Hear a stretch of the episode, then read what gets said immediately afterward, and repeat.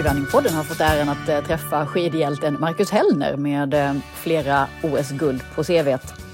Vi fick ett snack om vad som händer i hans liv nu för tiden och eh, att han trivs i skog och mark är ingen nyhet men att orientering ligger honom varmt om hjärtat kanske är det däremot. Marcus Hellner, mm. varmt välkommen till Trailrunningpodden. Stort tack. Hur är läget med dig? Jo, det är bara bra. Det är skönt med lite vinter och eh, ja, dagarna rullar väl på. Gör det. Mm. Var befinner du dig i världen, höll jag på att säga, i landet? Ja, jag är eh, hemma i Gällivare där jag bor. Eh, så därav att vi har vinter då.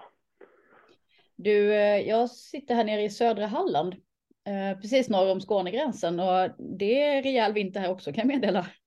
Det är så, okej. Okay. Ja, men 14 minus innan. Det är bra. Det, det är bra för, för våran sport, skidåkning. Så. Det är det verkligen. Det är kul. Mm. Ja, absolut. Men eh, du kommer från Västergötland. Eh, låter som en riktig norrlänning nu tycker jag. Hur? Eh... Ja, ja. ja. Ja, jo, jag är väl, eh, jag är lite av, eh, vad heter det, språkkameleont också. Jag tar efter ganska fort dialekt så mm. kom jag hem till Västergötland så då, då började jag bre på västgötskan tror jag. Okay. Det kommer av, av sig självt. Det går som inte att styra det där. men, eh, men nu har jag bott uppe i Gällivare, ja, sen, ja, vad blir det, 2001 så att, eh, så, så man har börjat bli eh, norrlänning på riktigt. Mm. Hur var den, det är en ganska lång flytt. Hur hamnade du uppe i Gällivare egentligen? Ja, men ja, det var ju lite på chans på ett sätt. Jag ville ju gå skidgymnasium, så det var ju så jag hamnade här uppe. Jag, sö jag sökte gymnasium och uh, sökte då alla gymnasier som fanns i Sverige. För jag hade inte, jag kände mig inte tvärsäker på att komma in. Jag hade ju inte jättebra resultat i, i den här 14-15 års åldern. Mm. Uh, så, så det var inte alls säkert att jag skulle uh, få gå skidgymnasium. Så då sökte jag alla de här som har riksintag och då var Gällivare ett av dem. Och det var ju längst bort så att det hamnade ju som längst ner på listan också då i och med att avståndet var så långt. Eh, men så blev det att jag eh, blev antagen här då. Och eh, jag nappade på det ganska direkt. Det var inte mycket, det var egentligen ett telefonsamtal och sen tackade jag ja då. Eh, och på den vägen blev det då det var ju väldigt eh, en, en lite chansartad grej. Jag hade ingen aning om ens vart det låg eller visste ingenting om Gällivare. Så, men, men i den åldern så var jag väl lite så. Det, jag bara körde på. Det är ändå ett ganska stort steg att flytta, dels flytta hemifrån i 15-16 års ålder överhuvudtaget och sen flytta så långt också. Du kunde inte direkt mm. åka hem varje helg tänker jag. Och... Nej, nej definitivt. Jag var ju hem då på de här längre loven, sommarlov och jullov och sen något sånt här veckolov var jag hem. Annars så var det ju att vara här uppe. Mm. Eh, men det var, ja, det var en stor omställning, men det var väldigt kul. Jag trivdes, trivdes jättebra här uppe direkt. Jag hade, fick bra kompisar och eh, vi hade en gemenskap och eh, jag gillade ju det här eh, själva miljön då i skidgymnasium när man kan träna och satsa på sin skidåkning. Det, det passade mig jättebra. Och det var, det var väldigt spännande och roligt. Mm. Men hur, mm, du sa att du hade inte så bra resultat innan. Blev det här med ett skidgymnasium en förutsättning för att karriären skulle ta fart som skidåkare eller? Ja, för mig så var det nog viktigt att jag kom in i en grupp. Jag tränade ju mycket själv eller tillsammans med farsan och Eh, och några klubbkamrater, men det var ingen av dem som eh, sådär satsade stenhårt eller, eh, eller jag, be jag, behövde ju sparring från likasinnade eller från lika i samma ålder och sådär. Mm. Det, det, var nog viktigt för mig. Och, och det fick jag ju här uppe och det var en stor del och sen just att man får det här lite mer planerade träningen och struktur i det hela och kommer in i miljön i skid, skidmiljön och skidkulturen och, och, och lär sig hur man hur man ska bedriva en satsning. Det är väl det som är grunden i det här skidgymnasiet och det, det lärde jag mig här uppe och fick. Eh, det var mycket som var nytt där också. Just i hur man tränar och det var mycket som man blev introducerad på. Eh, träningssätt och så vidare. Eh, och det behövde jag. Jag hade nog inte klarat, eh, klarat det lika bra de här eh, fyra åren då som man går skidgymnasium. Det var viktiga år eh, rent utbildningsmässigt och så där också. Mm. Och sen efter gymnasiet var det givet fortsätta satsa? Ja, ja, det var det definitivt. Jag var väldigt hungrig och det var det mer osäkra. Det var väl lite vart man skulle hålla till i, i världen och mm. vad, på vilket sätt man skulle bedriva sin satsning skidor är så, man har ju inte jättefett med pengar så att det handlar om i början att liksom få ihop en satsning på något vis. Eh, och då gäller det att man, eh, vad heter det, har med sig eh, folk som vill eh, stötta en helt enkelt, om det är förening eller sponsorer eller skolor och så vidare. Så det är liksom den största grejen att få ihop och eh, jag, jag lyckades ju få till det ganska bra tidigt jag kunde satsa och jag kom med i laget ganska tidigt också. Så det innebär ju också att man, man får lite bättre eh, man, har, man får inte så mycket betalt av dem, men, men det, man är borta mycket på läger så att man har inte så mycket utgifter när man är i landslaget. Så det är lite Nej. så det löser sig. ja. Ehm, kom du med redan som junior och fick eh, åka? Ja, jag var med i, ja, jag var med i juniorlaget Eh, men där har man inget stöd förutom att man är på junior-VM och man är på läger.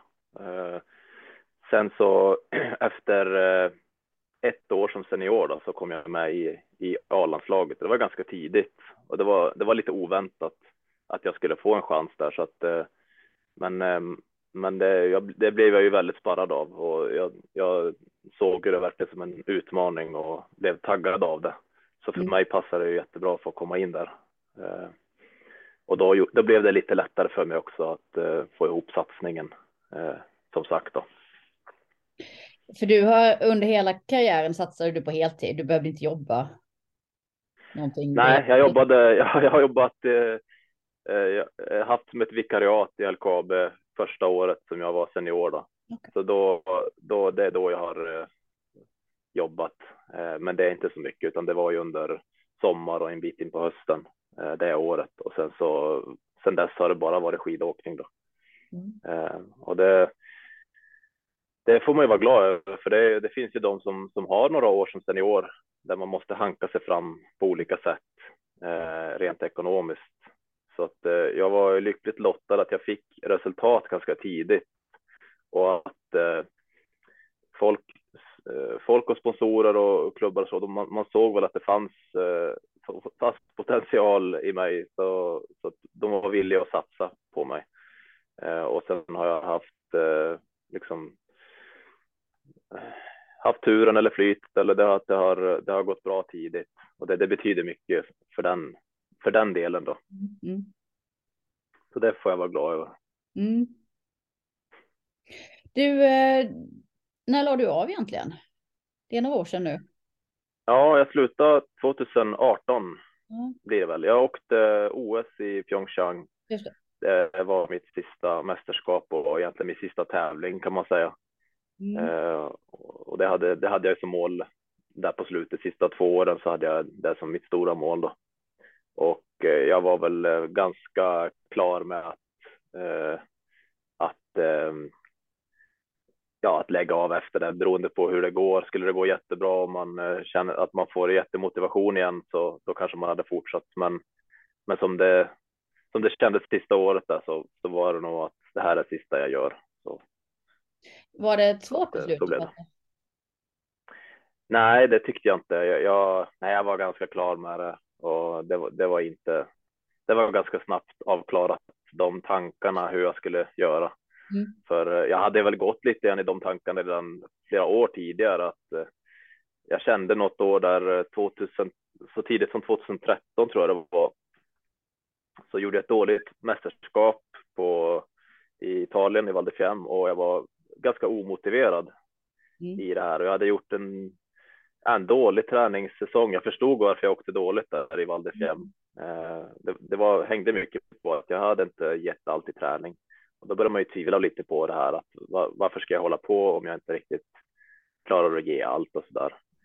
Så att jag rannsakade mig själv mycket där, framförallt just under mästerskapet så låg jag ju vaken nästan på nätterna och tänkte vad, vad håller jag på med?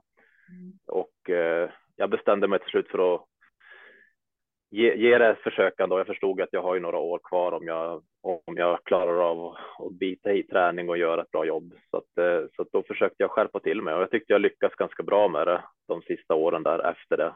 Jag blev mycket mer seriös i träningen och jag, jag eh, varit mer strukturerad och planerad i det jag gjorde och det banade väl väg lite för 2014 där i Sochi så, så gick det ju bra på OS och, och så det var ju ett skönt kvitto att känna att det ska resultaten komma och sen även att man kan hitta tillbaka till motivationen igen och att det kan bli roligt på samma sätt som det var innan och där i början i min karriär.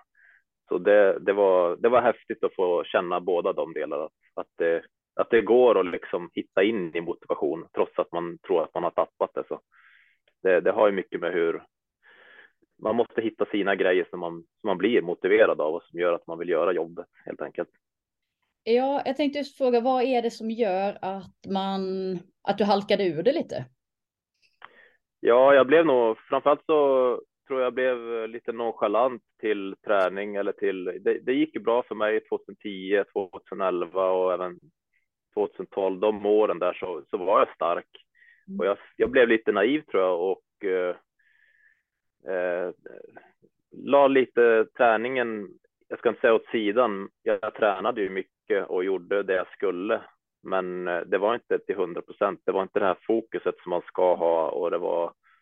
Nej, det var inte riktigt rätt driv helt enkelt och jag tror att det var lite grann på grund av att jag fick för mig att det kommer gå bra ändå.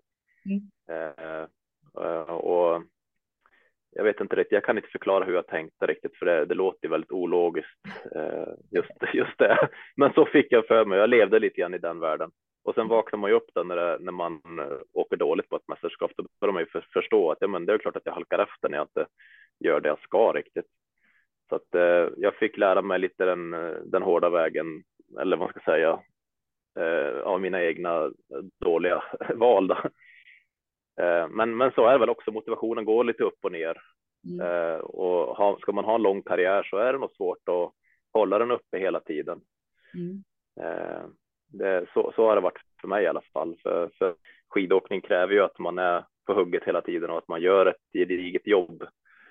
Så, så det fick jag lära mig. Där, framförallt under Val. Ja.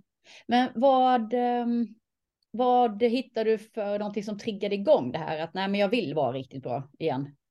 Var det att man ja. vill vara dålig eller vad? vad? Ja, nej, men det som motiverar främst är väl att man vill, man vill ju lyckas. Man vill ju ta medaljer och lyckas resultatmässigt. Men sen, sen är det väl eh, det som motiverar mig i vardagen eller det som gör att jag får göra jobbet. För mig var det mycket att jag får lägga upp min egen plan lite eller jag är väldigt involverad i det och och jag känner ett stort ansvar för min egen träning. Eh, och att jag, att jag får sätta mig ner och planera det och, och hela den biten.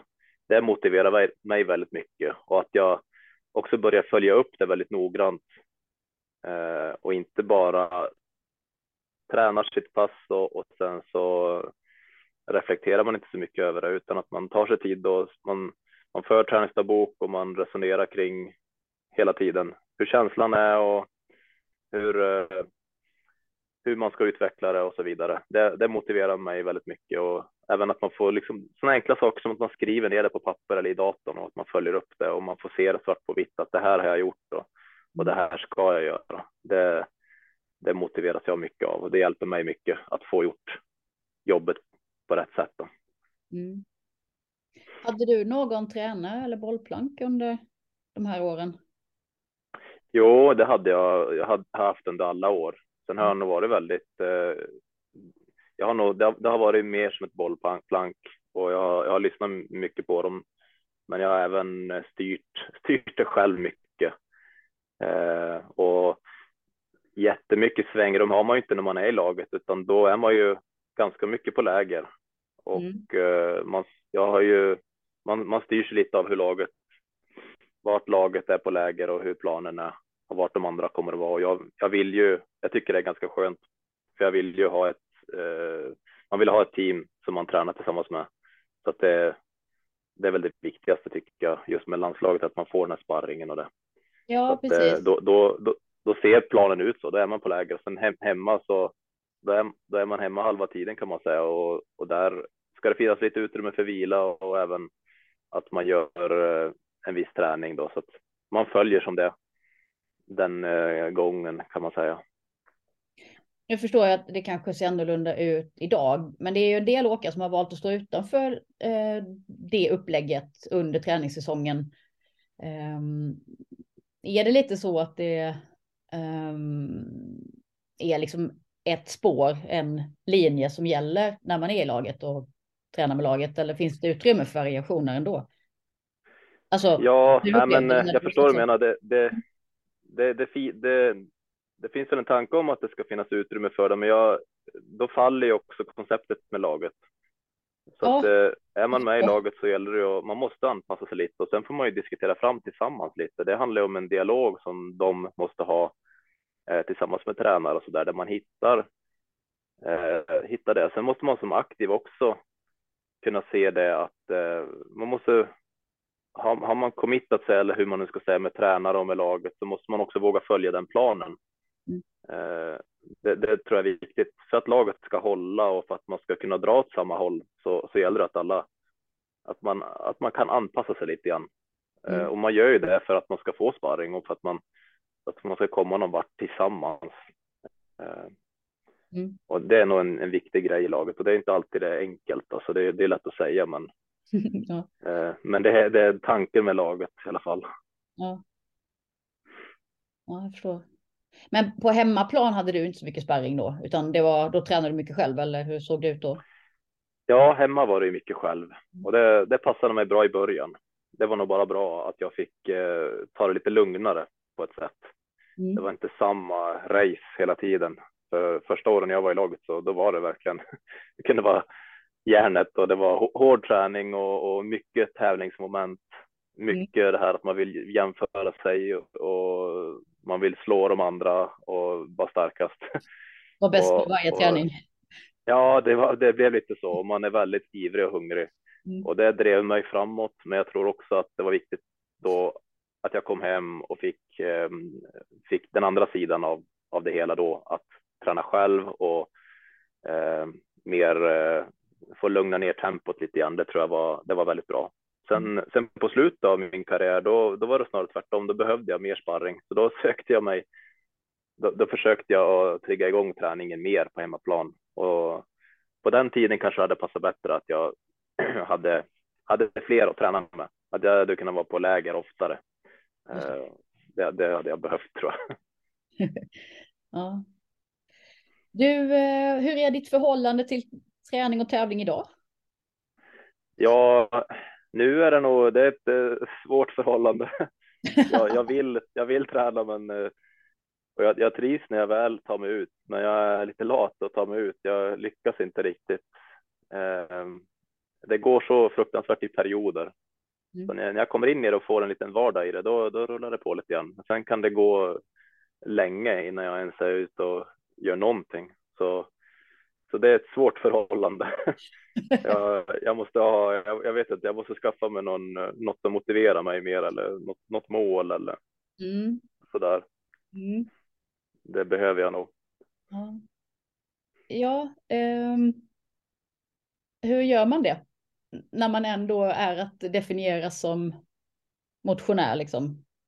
Kan du, kan du hitta ett mål som triggar dig eh, på den nivån som passar dig nu? Ja, jo, det skulle jag nog kunna hitta.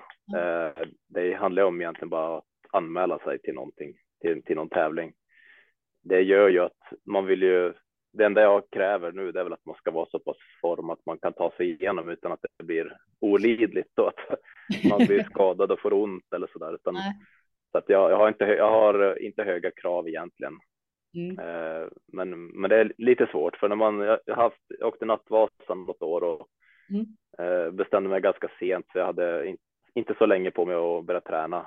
Mm. Uh, och, och, när jag börjar så där ha ett mål då, då blir det som att det är någonting som tar över en i huvudet. Då börjar man tro igen att, att, man, ska, att man ska bedriva en satsning igen och man börjar liksom tankarna snurrar. Hur ska jag bli bättre? Hur ska jag, hur ska jag, hur mycket ska jag träna? Ska jag köra intervaller? Alltså man började direkt vara in i det där hjulet. Lite gärna uh, och det är lite jobbigt. Ja. ja, den börjar koppla på automatiskt och, mm. och, och sen inser man när man kör något intervallpass eller när man gör någonting att ja, men jag kommer aldrig att bli i samma form som jag en gång varit. Det spelar ingen roll vad jag gör. och då, då blir det lite tråkigt igen då. Så det, det, det, är väldigt svårt. Just man måste bara försöka acceptera hela tiden mm. att, eh, att man kommer aldrig att ha, ha den formen. Eh, utan att det, Finns det, en... det handlar om att ja, hitta en nivå liksom. Ja, finns det en sorg i det någonstans? Eller hur, hur tacklar eh, Nej, inte sorg, men det är lite knäckande. Det kan mm. jag tycka. Mm. Eh, det är det. Men eh, jag fick ju hålla på så pass länge och jag, det var, jag, jag la ju av av egna beslut. Jag vet ju varför jag slutade. Jag vet ju att eh, det, det fanns inte mer det som behövdes. Så jag, jag, det man ju, har ju kommit över just den biten. Men just det här av att slå, försöka slå av den där hjärnan som börjar snurra igång. Det är svårt. Ja. det är det. Ja. Mm, ja, alltså jag tror inte. Mm, ett tips är nog inte köra samma testrundor. Nej. Jag har skaffat nya Nej. själv. Ja, ja, men det är så. Man måste, jag tror det är precis som du säger, man måste hitta andra. Ja. Man kan inte träna, träna samma träningar, man måste eh, göra någonting nytt så att mm. man kan sätta nya rekord. Precis. kan, man ut, kan man utgå ifrån det. Nu har jag liksom, nu har jag nollat mig, så ska jag börja träna igen då. då man vill ändå känna att man kan bli bättre i någonting. Så Precis, det är viktigt. Det är, det, är det, det är väl det som är, mm. är, det man saknar. Ja. Men eh, hur, eh, alltså den här kicken som man ju faktiskt får när man lyckas mm, som på en tävling. Eh, när man är bäst för dagen. Eh, mm. Lyckas du ersätta den med någonting eller är det bara att acceptera att den inte går att uppnå på något annat sätt? Ja, men jag, jag har väl inte, jag har väl inte försökt att ersätta den så mycket tror jag. Jag Nej. tror inte jag har jättebehovet längre, alltså just den biten.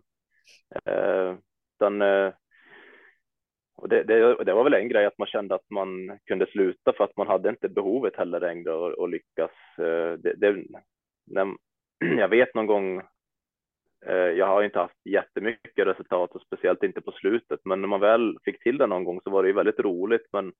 samtidigt så var det ändå inte, det var mer en lättnad på något vis eh, på slutet. Mm.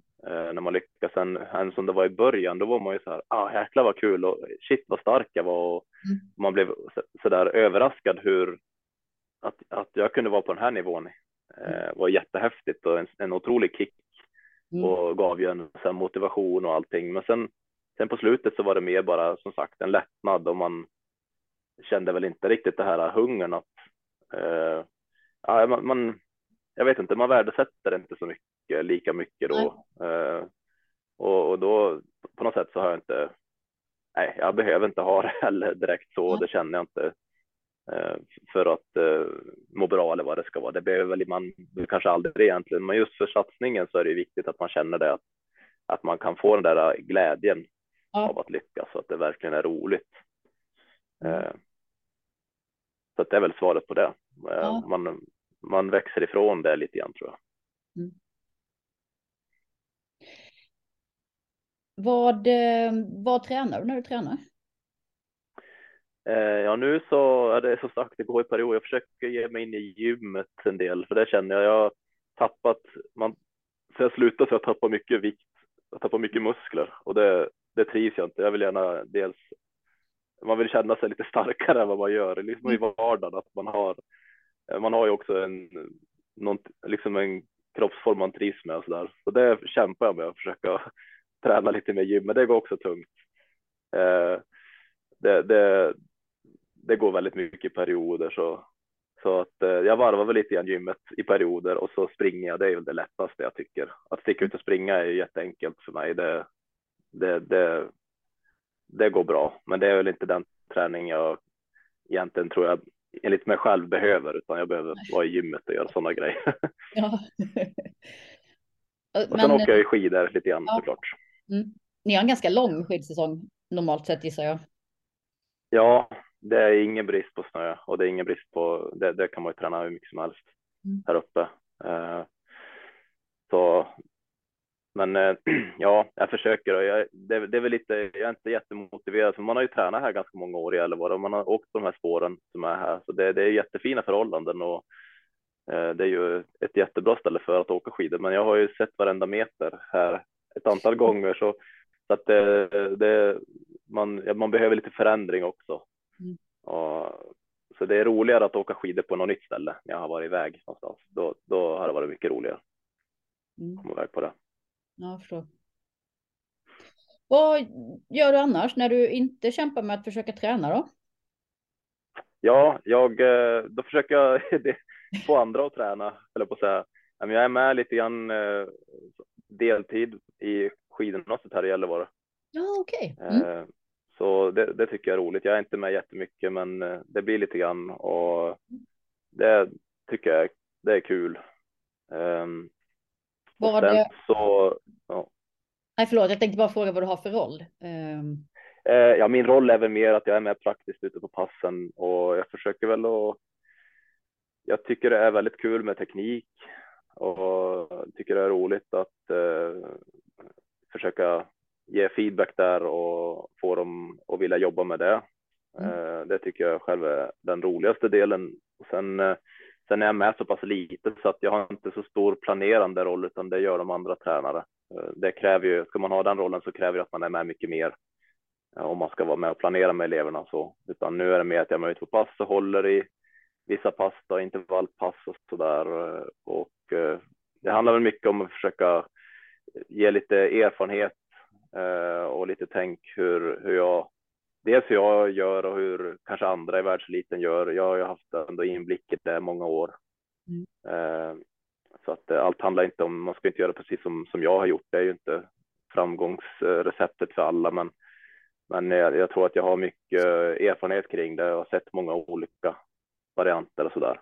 Mm. Det tror jag är viktigt att få i den där åldern som de är i. Det är mycket frågor och så där. Ja, vad är det som är det viktigaste att förmedla Ja, det är svårt. Alltså, detaljnivå, det finns ju massa olika vägar för hur man kan bli bäst. Mm. Ehm, sen det som förenar de flesta, det är väl att de är väldigt drivna och att de får rätt förutsättningar och sådär. Mm. Ehm, men i grund och botten handlar det mycket om att det ska komma från dem själv och att de Eh, givetvis behöver man ju fysiska talangen för det och kapaciteten för att kunna bli bra, men jag tror att man kommer också väldigt långt med att bara göra ett bra jobb och vara motiverad och driven och hela den biten. Mm. Eh, så till de som är väldigt drivna så då kan man ju försöka och, och guida dem lite grann hur de ska lägga sin energi. Då. Eh, mm. Men, men jag är som sagt, jag är inte med i den utsträckningen, utan för mig är det ju det är mest på. Det blir lite mer den här vardags att man hinner snacka när man är ute på träning och man. Det händer väl att jag håller något så här, någon föreläsning för dem, typ hur jag har gjort inför ett mästerskap eller så där. Men eh, mycket de här små sakerna i vardagen som jag kommer med. Mm.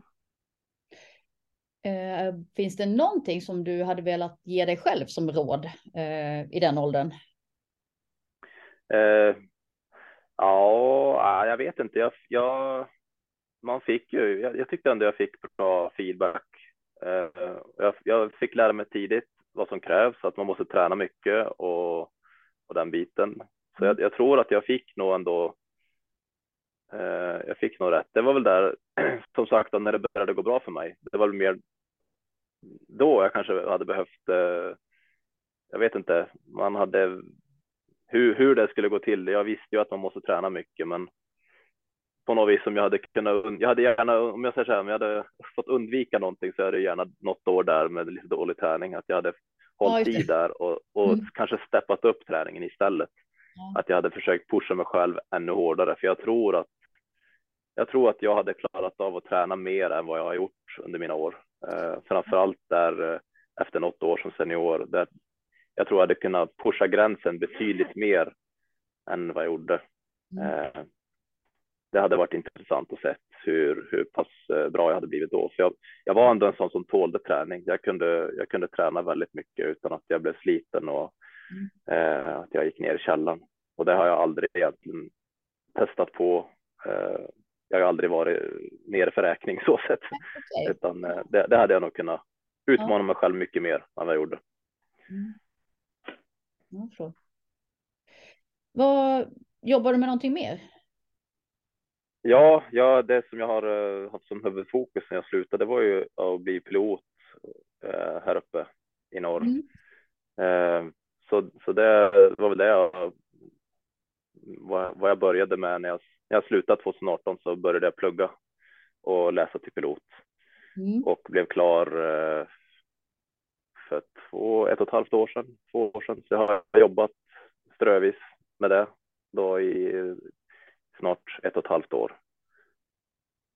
Eh, Flygplan, helikopter? Det är helikopter och det är eh, eh, här uppe i, i fjällen här kring Gällivare. Så jobbar jag åt ett lokalt bolag som heter Fiskflyg och fly, flyger åt dem då. Eh, och det är ju en helt ny värld för mig och mm. väldigt, eh, väldigt kul eh, och spännande att få lära sig något nytt. Och tycker att det passar mig bra just det här att det är något praktiskt som man gör och jag tycker det, jag tycker det är kul att sitta i maskin och, och flyga helt enkelt. Just det där att man, att man gör någonting mm. och att man är här och nu. Det tycker jag är väldigt roligt. Och det, det, är någonting som man hela tiden också kan träna och bli bättre i, få bättre skicklighet och så där. Eh, så det tycker jag är kul. Är det eh, samma utbildning för ett flygplan eller helikopter eller bestämmer man sig för helikopter direkt och sen? Ja, det, det är ganska likt eh, teori och så där. Och sen så givetvis skiljer en del vissa ämnen som är annorlunda. Sen är flygningen såklart en annan sak, men mm. det finns ju likheter med det. Mm. Eh, men eh, nu har inte jag cert certifikat för flygplan så där så jag kan inte säga jätte, de största skillnaderna så eller men eh, det, det, är klart det är skillnader. Det, det är en annan grej. Just där i, i början också, man ska lära sig hovra och, och lära sig hur, hur helikoptern beter sig i luften och få. Det handlar om koordination och balans mycket i början. Och sen så tycker jag det är mycket. Eh, vad, vad, man, man, måste se till att vara ganska noggrann och, och väldigt lugn i det man gör och ha en, ha en liten plan för, för allt man gör och det tycker jag det är roligt. Det är mycket utvecklande. Och det går aldrig helt att förutse, tänker jag, en flygning, eller? Det kan, vara, det kan komma lite vindar, det kan hända grejer, eller hur? Ja, jo, så är det. Det är väl mest, eh, jo, absolut. Vi flyger ju i fjällen och i den miljön och, och vi landar mycket eh, utelandningar då, alltså inte någon Eh, på nya ställen helt enkelt. Och, och, det är klart att det kan alltid vara något oväntat på landningsplatsen eller så som, som har kommit eller så där. Mm. Så det handlar om att vara försiktig och ta det lugnt. Eh, så, så går det ju bra. Det handlar ju mycket om det. Det är som det här mänskliga, mänskliga delen i flygningen som är störst risk, eller vad man ska säga, ja, som jag ser det. det är mycket upp till mig själv att att eh, se till att vara planerad. Det är väl en, då kan man minimera mycket tror jag. Vet man vad man ska göra och har en plan för det så då blir det inte de där oväntade grejerna. Då blir man inte heller. Eh, då kräver inte de här oväntade sakerna lika mycket tankeverksamhet utan Nej. har man en plan för hur man ska göra och har koll på på saker runt omkring så då är det, då är det lättare.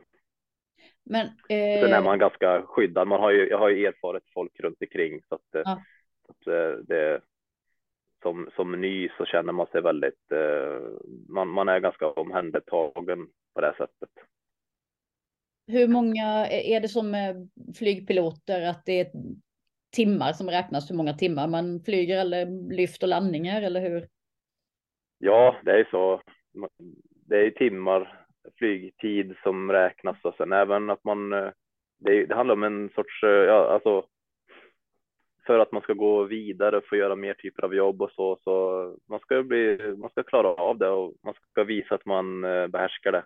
Mm. Eh, det, det, sker väl ganska naturligt eh, när man börjar göra svårare saker i helikopter i och med att den, den kan användas till mycket. Så det är inte bara det här att flyga, flyga ut folk, turister och, och, och, och folk ut i fjällen, utan det är även ett verktyg som används. Och det handlar om erfarenhet, att man ska bygga erfarenhet och en skicklighetsnivå som man ska klara av. Då. Vad tänker du på att helikoptern används mer till? Räddningsuppdrag? Eh, ja, men om man säger det här vårat, eller där jag jobbar i fiskflyg så är det ju de, det är ganska mycket rendrivning. Ah, okay. eh, det är olika hänglastuppdrag och det är olika typer av, ja. om man ser så här, inventeringar. Eh, det kan vara alla, alla möjliga uppdrag som behövs folk som ska flyga ut och forska om någonting i fjällen eller ja, så, utan det är inte mm, bara mm. det här vandrare och fiskare utan det är ganska varierande. Eh, men jag, jag, jag är mer som det nu då så är jag ju mer en, en taxi typ som kör ut folk på sina ställen och mm. eh, just än så länge så funkar det så. Men det är alltså folk som ska ut och fiska någonstans?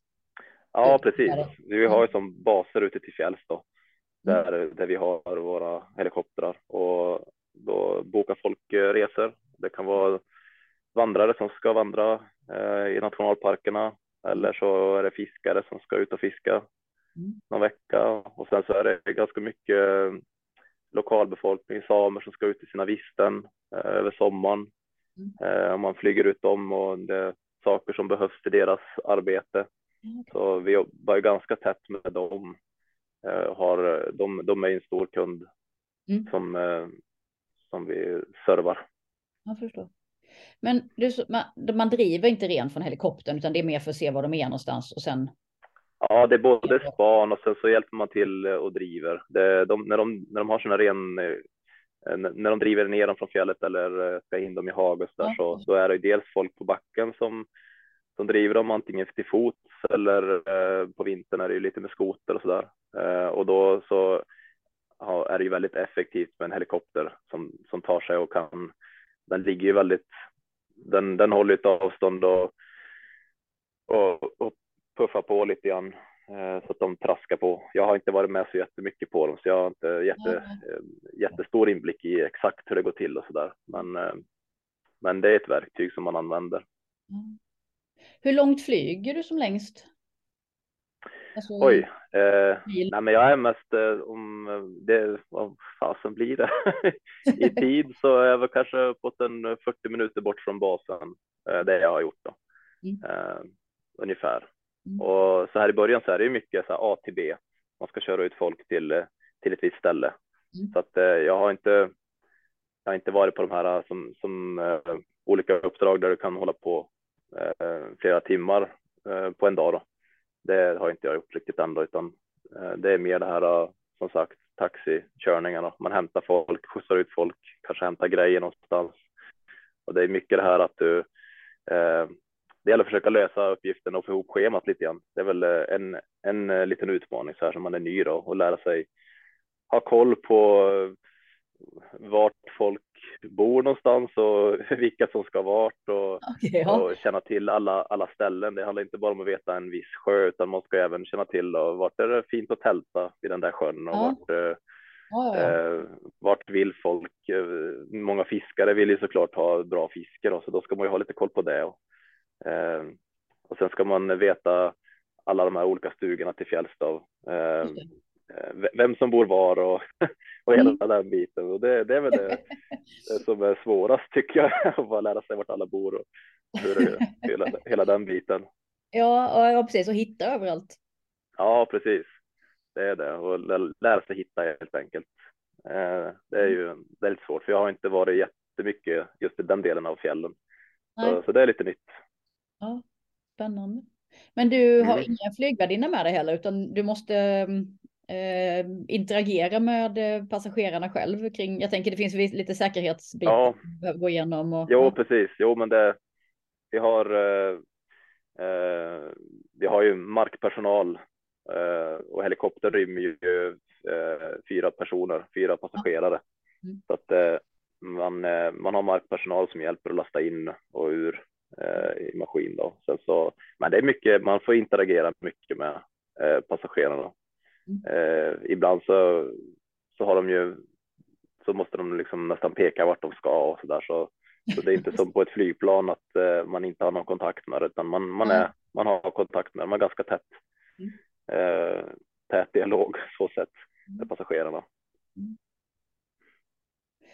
Sen har du ett klädmärke också. Ja, jajamän. Hur mycket eh, jobbar du aktivt med det? Jo, nej, men ja, det är ju, det, det började också med sista året som jag höll på.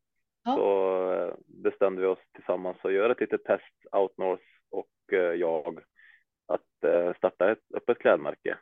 Mm. Och eh, båda tyckte att det var, eh, jag tyckte det var väldigt kul och kände som att det var, eh, ja det kändes som att man hade kunnat, kunnat göra något bra av det och att vi hade ett fint samarbete. Det har varit en sponsor åt mig under mina ah, okay. fyra sista år som skidåkare, så jag, vi hade ju liksom bra koll på varandra. Mm. Outnorth och jag. Eh, så mm. nej, men det kändes eh, jätteroligt att de ville göra det och ville satsa lite grann på det. Och eh, på den vägen är det. Vi har ju fortsatt. Jag tycker det, jag är jättestolt över grejerna. Jag tycker det har blivit jättebra. Mm. Det, det, är alltid en liten osäkerhet kring när man vill eh, sätta sitt namn på saker och göra samarbeten. Mm. Eh, så har jag ju försökt vara, ja, eh, försökt vara försiktig eller man vill, ja, man vill göra det bra helt enkelt. och det har jag ju varit tydlig med och där man även känt att det finns ju en affärsidé med det också, att man har kvalitet på sakerna och att de är bra och fina. Så det gör ju att kunderna tycker också det är mycket bättre. Så mm. det det ger ju sig eh, ganska naturligt tycker jag också. Och ska man vara långsiktig i, i en sån här bransch så, så kräver det ju att man är noggrann med det. Mm. Så, och det tycker jag det, det, känns jätteroligt hur det har blivit och, och vad det har blivit för typ av märke och så där. Jag, eh, det, det, är jag väldigt glad för och det tycker jag det, det är roligt att hålla på med det här. Mm. Ta fram kläder och vara med och utveckla Ja, precis. Hur går det till, det arbetet? Ja, men när vi kommer med det så antingen så har ju de idé på ett, om vi ska ta fram ett nytt plagg då, till exempel. Så mm. har de, kanske de kommer med en idé att det här, det här tror jag vi skulle kunna göra. Eller så kommer jag med en idé att det här skulle jag vilja göra. Att det här mm. saknar vi eller ett sånt här plagg skulle jag vilja ha. Så, så bestämmer man sig för, då måste man ju titta också på om det finns någon, ja, passar in i vår kollektion och så där. Det, det är ju flera grejer som, som ska synkas och det ska finnas ett under om man tror att man kan sälja det och sådär. Mm. Eh, och, och, då bestämmer man sig för att köra ett plagg och då, då så syr man upp lite prover och sådär och försöker sponta ner. Där har ju de kunskap av vilka tyger och vilken typ av ja, eh, funktion material och så där ska ha. Mm. Eh, det har inte jag någon koll på riktigt. Det lär man sig mer och mer, men eh, framförallt inte för början, utan min del är ju att jag får, får hem då ett prov utifrån det vi har pratat och så testar jag det i, här, här hemma, ute och tränar i det och ser hur det håller och hur det känns och vad jag har för feedback till det. Och sen så kommer det, så jobbar man så några gånger och till slut så har man ju en färdig produkt då. Mm. Och sen så har man jag är inte jätteinvolverad i designen. Jag är mer så där eh, säger bu eller bä. Jag har svårt att säga att det här kommer att vara, det här kommer slå nästa år, att eh, de här färgerna eller den här typen. Jag, jag har inte det, så att jag har inte den känslan liksom på det sättet. Men jag kan ju absolut eh, tycka till eh, vad jag gillar och inte gillar. Mm. Eh, men eh, så det handlar om att både kunna ta, ta lite eh, ansvar och plats och tycka till, men samtidigt så handlar det om också att känna att det här kanske jag inte riktigt behärskar, då ska jag inte lägga mig i det här just för, för att det ska, om det ska gå bra. Så, ja. Ja. så ja, men jag tycker det är roligt. Det, och som sagt, det har, det har, blivit, det har blivit bra. Det verkar ha tagits emot ganska bra också. Mm. Så vi växer ju hela tiden. Ja, kul. Hur mm. viktigt är träningskläder då? Ja, nej men det är ju, det här är viktigt på något sätt. Man är ju dels eh, tror alla, vare sig man vill erkänna det eller inte, så är man dels lite fåfäng. Man vill ha kläder som man trivs i mm. eh, och som ser bra ut. Eh, det tror jag är en, en viktig del, men sen framförallt att de är i och med att man är ute och tränar och man verkligen gör någonting i dem så ska de ju fungera. Det ska ju inte vara ett störande moment. Det, det finns inget värre än kläder som inte passar riktigt eller som man inte trivs i, typ tights som bara hasar ner när man åker och, mm. eller jackor som är för tunga eller för bylsiga och mm. som alltså störande moment. Mm. Det har jag varit med om jättemånga gånger eh, i, i, i träningsplagg, så det, det är en viktig del mm. eh, givetvis.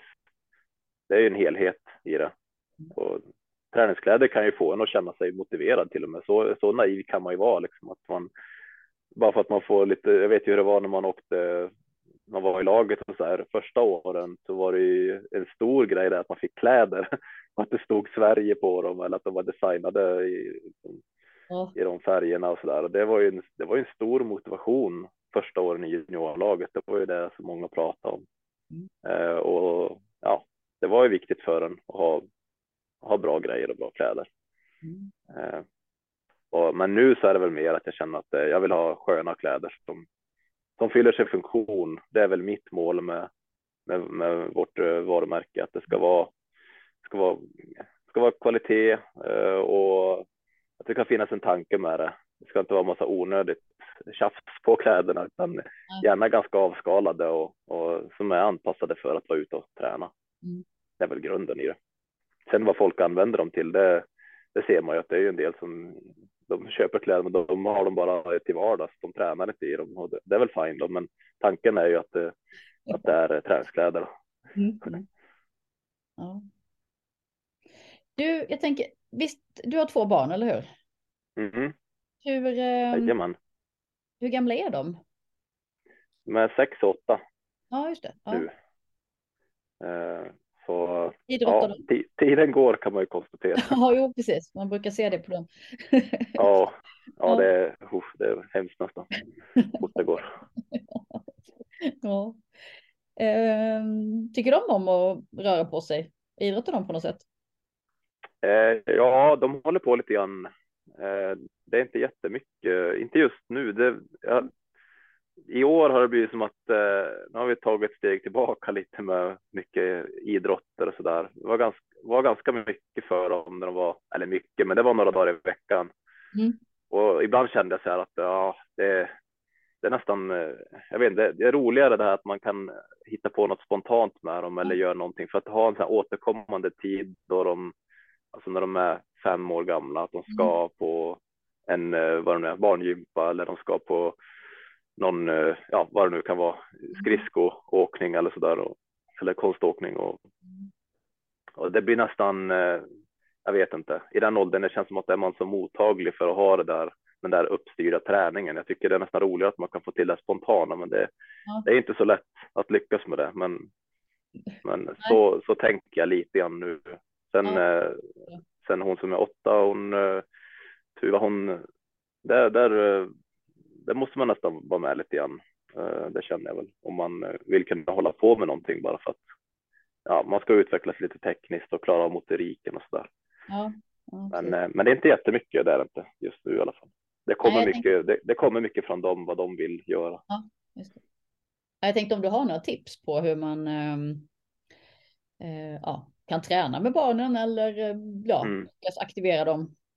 Ja, jag tror, jag tror att det är som i allt, eh, alltså man får leda vägen lite grann och visa. Alltså man kan inte, om man vill få dem att bli motiverade att göra någonting så ett jättebra tips är att göra det själv. Mm. Till slut så vill ju de haka på eller i alla fall testa det. Och, mm. eh, det är inte alltid lätt i alla idrotter, det fattar jag också. Men, eh, men som till exempel jag, jag höll på så jag var ju mycket på gymmet och det var ett bra sätt. Då kunde jag ta med mig dem Ja. Vi hade ett litet gym som det bara var. Eh, det var liksom inget. Det var. Det brukar inte vara så mycket folk där så de var. De var liksom inte i vägen eller vad man ska säga och det kändes inte som en. Ja, det kändes som en rolig grej att kunna ha med dem i alla fall och mm. och eh, det, ja, det, det, var ju de var ju bara där och lekte. Men sen har det ju blivit lite så här. Det märkte jag på på Tuva nu. Eh, ja, men då då ville hon helt plötsligt så hon har ju sett mig göra massa olika gymövningar då, då vill hon testa på att göra olika saker och då får man ju visa lite grann och de, ja, de vill testa att göra en chins eller de vill testa att göra någonting och då kommer det helt från deras egen. Eh, och det, det är väl så det ska vara tycker jag, att de själva tycker att det är kul och hittar glädjen i det. Eh, men, men som sagt, det är inte lätt och hela tiden gör det. My, mycket i den här åldern handlar om uh, vart är kompisarna någonstans. Precis. Det är de som det är det som samlar dem lite. Mm. Mm. Ja, ibland kanske man får testa att bjuda med kompisarna istället. Ja, eh, jo, men det är ju en hög, hög motivationsfaktor. Ja, men ska, vi, ska du hänga med och åka skidor? Nej, jag har ingen lust. Ja, men vi frågar, vi frågar den och den och de vill åka med. Ja, mm. men då åker vi. Mm, precis. det är liksom en helt annan grej. Så det, det är väl en, det är en jättestor motivationsfaktor för dem. Det är inte lika kul att bara vara med mig, men kommer det med en kompis också, då, då blir det roligt. Ja, exakt. Hur, hur blev du idrottare själv egentligen från början? Eh, ja, det var väl eh, vi. Eh, jag är uppväxt i en by och där så, så var det ganska nära till alla de olika idrotter. Så det var nog en förutsättning, för jag har inte hållit på med någon idrott som det innebär att jag var tvungen att bli skjutsad till långt liksom, mm. utan det är mer inom byn. Mm. Så det var nog en förutsättning då och sen så var mina föräldrar, de var ju aktiva i skidor och framför allt. Mm. Eh, men eh, nej, det är väl som de flesta, att man, man gick på träningar och det var samma för mig. Det var ju roligt med kompisar. Mm. Det var det man tyckte var, det var kul. Och jag gillade, jag gillade att åka skidor när jag var liten. Det var en, jag hade ju en sorts, jag, jag var ganska, jag var konditionsstark när jag var liten. Jag var inte så jätteduktig resultatmässigt när jag åkte skidtävlingar, men jag kände ändå jämfört med mina klasskamrater och så där så hade jag en talang för det, så det motiverade mig lite grann. Mm. Plus att jag var inte, jag var inte så bra i bollsport och sånt. Jag höll ju på med fotboll och det, men jag var inte så bra på det, så då, då blev ju skidor också en roligare då i och med att det här var någonting som man var lite bra på eller i alla fall hade en liten talang för. Det. Så, så, det motiverade väl på det sättet också. Eh. Du är uppvuxen på, vad blir det, västra sidan av Billingen va? Eller? Ja, eh, och se vad blir det? Östra sidan blir det nog. Det östra sidan? Eh, nej, västra, ja. Ja, ja. ja. ja. jag, faktiskt, jag har varit där och sprungit på den sidan av Billingen också. Det är jättefint. Men hur um, hade ni skidspår hemma då? Du behövde inte åka upp på Billingen för att komma åt snö? Ja, det har blivit. Ja, när jag var liten så. Eh, då, nej, vi hade ju inte alltid skidspår. Det var ju mm. gånger då vi inte hade så bra vintrar. Nej. Så så att det, det var ju, man fick ju leta snö och jag kommer ihåg hur man har, jag och min kusin då, hon höll också på med skidor. Eh, jag, jag vet hur vi, vi två och, och morsan, vi for till, det fanns ett gärde som det låg liksom 100 meter snö på. Dit så traskade vi och så åkte vi skidor där. Lite så var det, att man fick söka snö och eh, det var, man fick ta vara på när, när det kom. Eh, och det, det gjorde vi ju, måste jag säga. Ändå, så det fanns ju något sorts eh, driv i det där att mm. eh, åka, åka skidor och ta vara på det. Men sen så var det mycket, mycket på Billingehus då. Eh, ja, I och med att de hade konst, konstnär där. Så när jag blev lite äldre så var det ju mycket åka dit. Då. Mm. Så då, då var det jag och farsan som var där mycket på, på vintrarna och åkte, mm. åkte ihop. Mm. Mm. Du, eh, traillöpning då? Mm. Jag antar att som skidåkare så har man väl sprungit på stigar i skogen alltid. Men, eh, ja, ja, precis. Springer du några lopp? Jag har inte sprungit så mycket tävlingar faktiskt. Ja. Lite grann har jag ju sprungit, men eh, det har mest varit en uh, träningsform. Mm. Jag har ju valt aktivt att springa mycket obanad terräng mm. uh, när jag på att satsa i och med att jag, jag tror mycket på den typen av träning en eh, jättefin träning som stärker, stärker hela bålen och fotleder och mm. eh, även eh, tycker jag att eh, puls, alltså det blir, en, det blir så varierat. Det är en ganska tuff träningsform att man springer ut obanat och springer på fjället och i skogen och så där. Eh, och den, den ger mycket för mig som skidåkare så att eh, jag har alltid, sen, sen trivs jag med att göra det. Jag trivs att vara ute i skog och mark och så där och mm. det, det har varit man har upptäckt eh, liksom omgivningarna lite grann på det sättet. Mm. Men jag har inte kört så mycket tävlingar utan det har mer varit som träning. Mm. Eh, det finns ju någon eh, tävling här i Gällivare som jag har sprungit och som jag tycker är fin.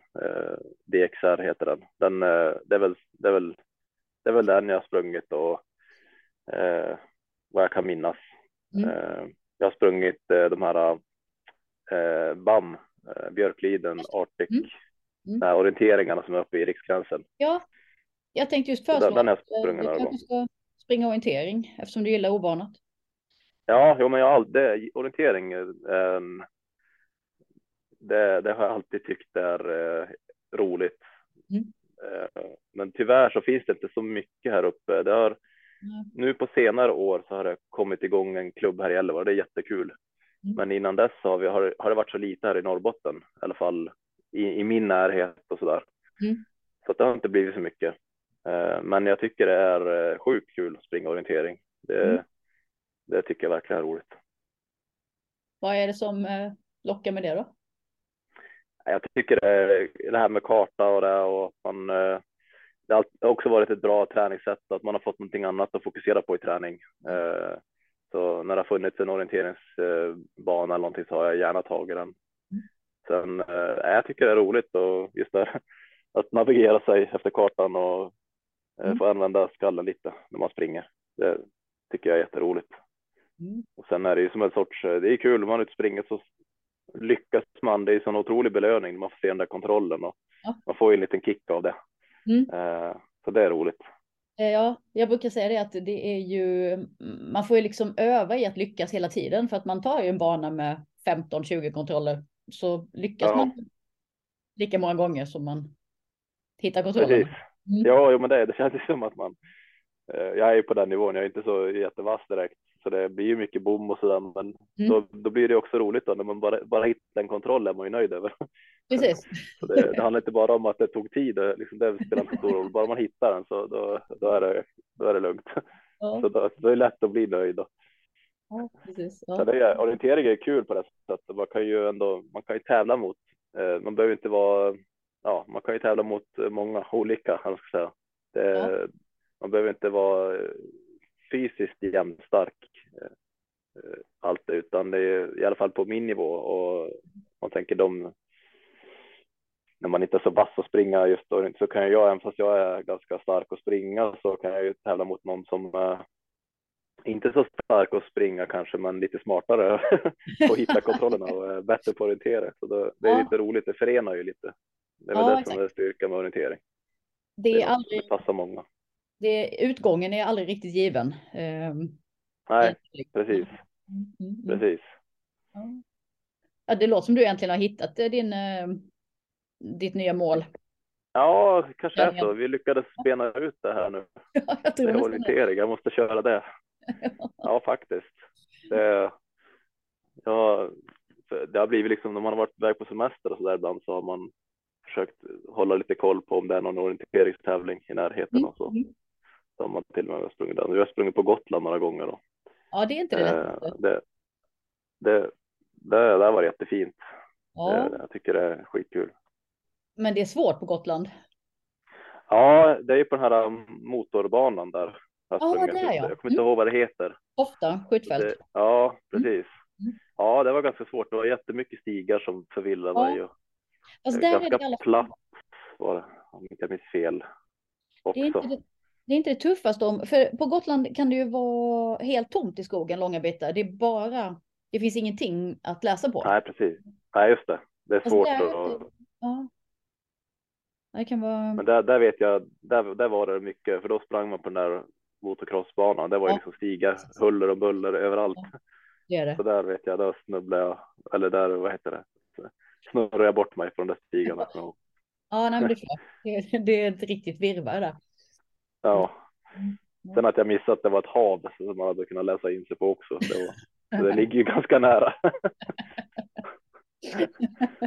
Ja, jag ska inte komma allt för långt bort i alla fall. Helt vilse blir man inte väl. Nej, precis. Exakt. Ja, men kul. Då så. Då har vi rätt ut Marcus Hellners eh, nya mål med träningen och lite annat. Ja, det var bra. Ja, det var bra. Ja. Det var du- jättebra.